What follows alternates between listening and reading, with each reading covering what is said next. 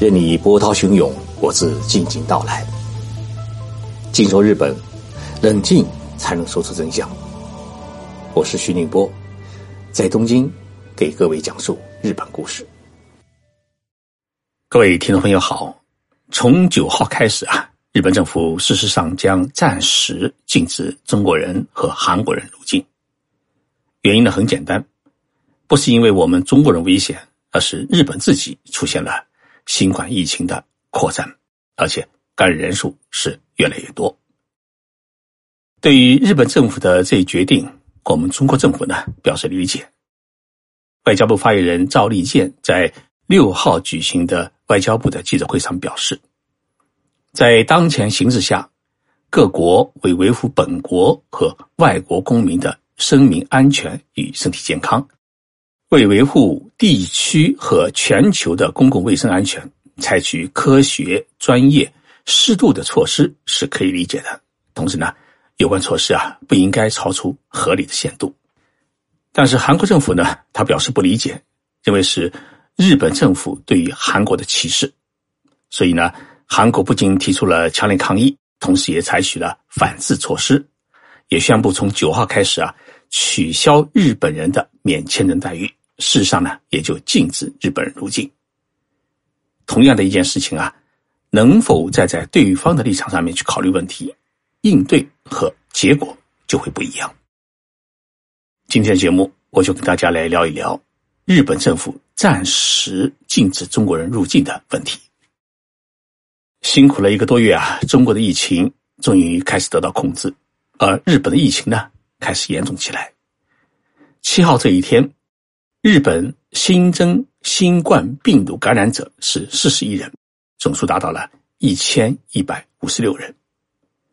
即使扣除“钻石公主号”的乘客和船员，以及从武汉回国的感染者总数，日本国内的感染人数呢，也已经超过了四百人，达到了四百四十六人。我们亚洲通讯社啊，有一个公众号。叫亚通社速报，每天晚上呢汇总新闻稿的时候啊，编辑部的伙伴们会把实时跟踪的各地的疫情消息一个一个算，一个一个加，然后呢汇总出最新的数字，就像小学生考数学一样。我呢很关注东京的数据，因为毕竟啊自己生活在这个城市里面。那么七号的数据，东京感染人数是六四人。排在北海道的九十八人、爱知县的六十七人之后，位居全国第三。东京啊，是一个很大的城市，有一千四百万居民，还有六百万人相对固定的流动人口。外国人呢，也是最为集中。这么一个大的国际大都市，才六十四名感染者，这个数据啊，也许有些保守。等核酸检测量上去以后啊，估计会有不少的增加。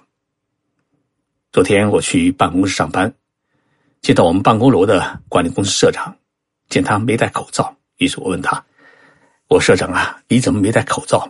他说：“啊，是的，现在的口罩啊，真的买不到。”一看他就是满脸惆怅。于是啊，我就送给他六十只口罩。这六十只口罩啊，是一位曾经的。中国留学生的母亲，上海的杨希董事长捐赠给我们的。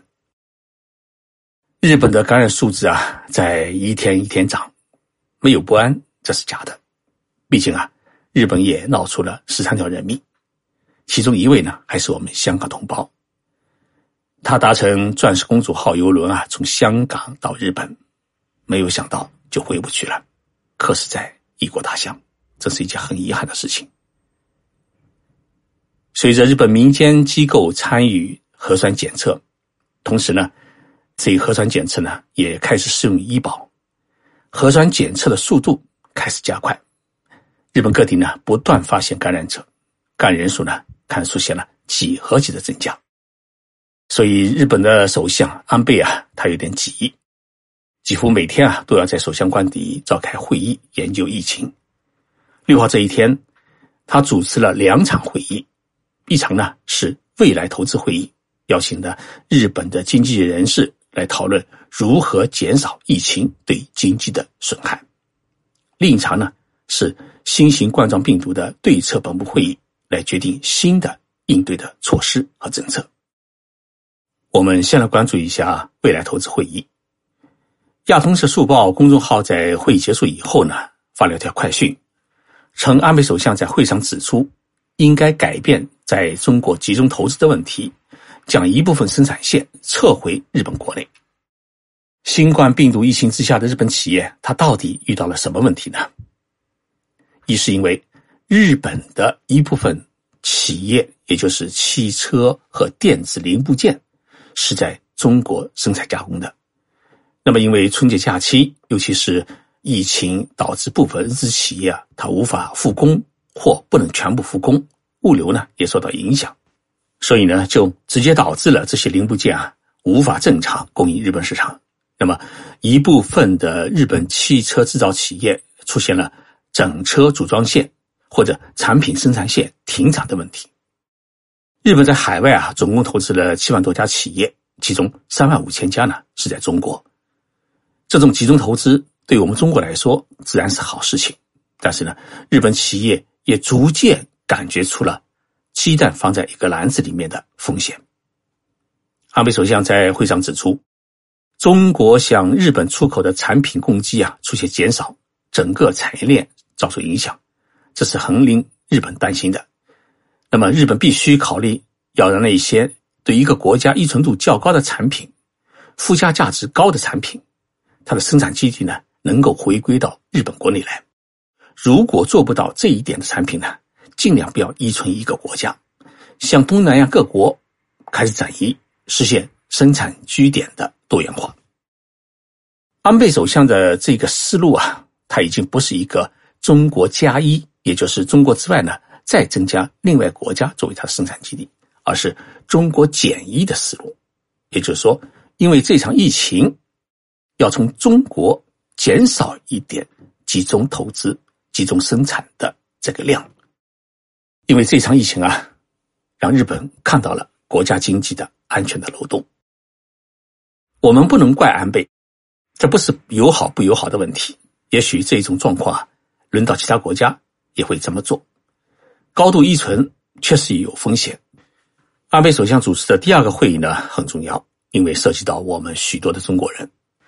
在新型冠状病毒对策本部会议上面啊，日本政府做出了这么几点决定：第一呢，凡是从中国和韩国入境的人员，包括日本人，根据日本的检疫法，在入境以后呢，必须到检疫所长，就是日本政府指定的地方。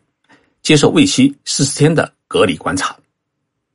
那么，第二，来自中国和韩国的入境人员，要求不要利用公共交通工具，这里指的是地铁、轻轨、新干线、诶大巴。那么，第三，给中国人和韩国人已经签发的签证宣告无效。第四呢，取消给香港、澳门人的免签证待遇。第五，来自中国和韩国的航班客机只能在东京成田国际机场和大阪的关西国际机场起降。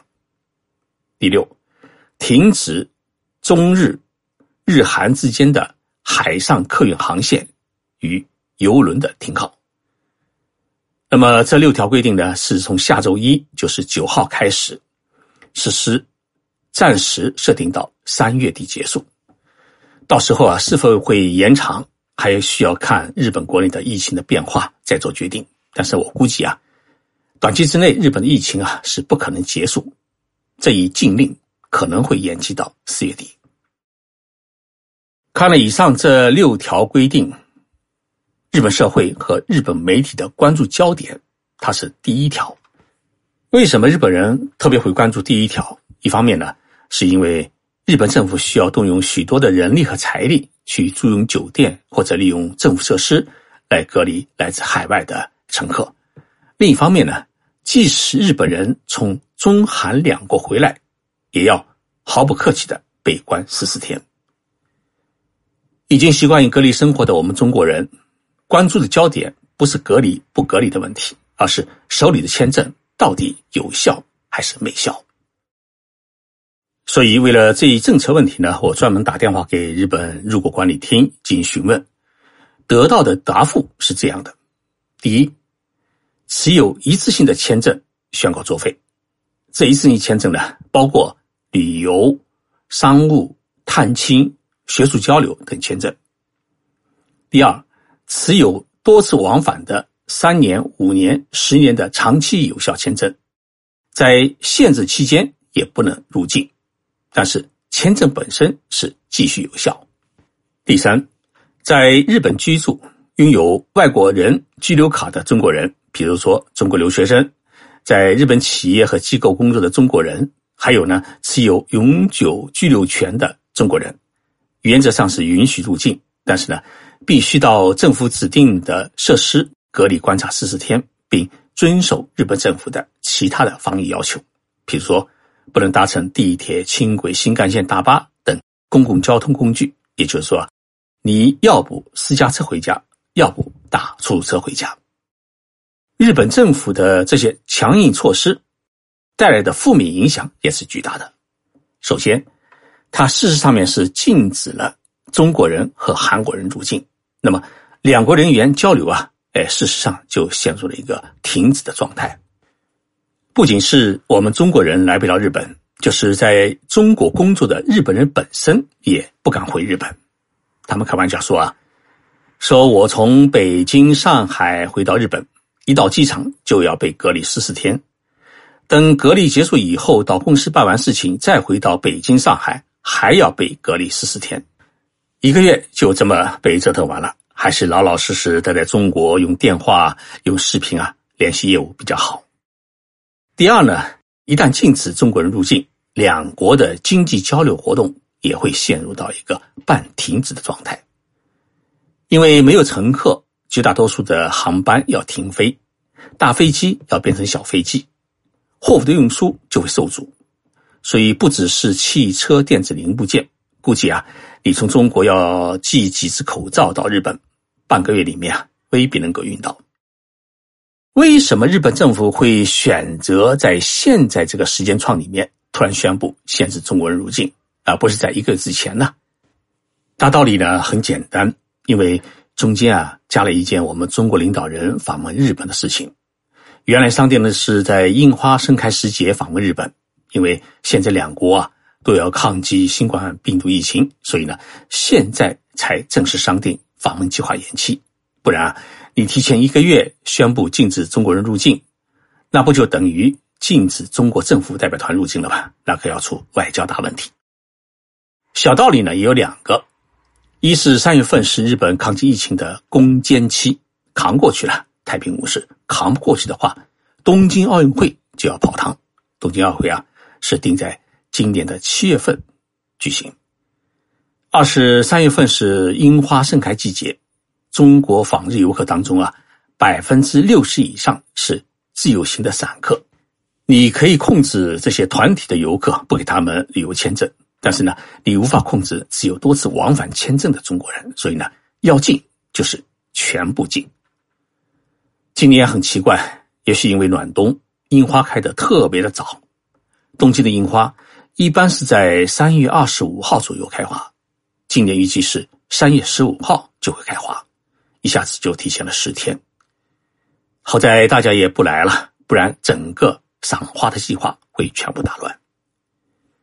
无论是我们中国人还是日本人，都一样在期盼新型冠状病毒的疫情啊能够早一点结束。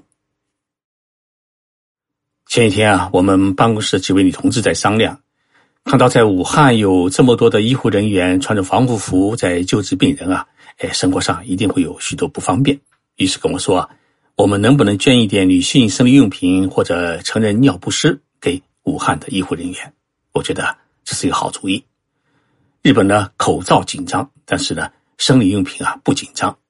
于是呢，我们马上联系采购，采购了一万片成人尿不湿和一万片的卫生巾。结果呢，商品全部采购完毕。但是从日本飞往中国的航班却越来越少。我们跟好几个航空公司联系，但是三十多只纸板箱要真的一下子运到中国，现在还真没有办法。所以我们还在想渠道，想尽快的把我们的一份情谊啊送到武汉的医护人员手中。有好几位听众朋友给我留言，诉说自己啊被长时间关在家里不能出门活动的郁闷。确实啊，这一次的疫情管控时间有点长，给大家带来许多的不便。长时间处在一个小小的空间里面，心情啊就难以舒展开来。其实我现在啊也尝到了这种味道。我们通讯社也从十天前啊开始实行弹性的工作制，除了值班人员之外呢。其余都在家工作，保护好每一个人的健康啊，就是对社会的贡献。我呢，偶尔也会去办公室处理一些事务，大部分时间呢，也开始在家工作，开始有了一个不习惯。但是仔细想一想啊，经历这种不方便的生活，不是我们几个人，中国十四亿人都在经历同样的生活，在一起抗击这一场病毒疫情。一个月、两个月的时间，对我们来讲啊。现在有点漫长，但是对于我们整个人生来说，也许只是一个短短的插曲。想开了，也就能够忍耐。重要的是，我们一起经历过这一次历史性的疫情，我们从此会养成这样的习惯，就是感冒、咳嗽的时候啊，要戴口罩；回家时候要勤洗手。或许呢，疫情很快就会过去。等到五一劳动节的时候啊，北海道的樱花刚好是进入一个盛开期，到时候我们可以到北海道去看樱花。不焦不虑啊，是抵抗新型冠状病毒的个最佳良药。我在东京，祝福大家的健康和快乐。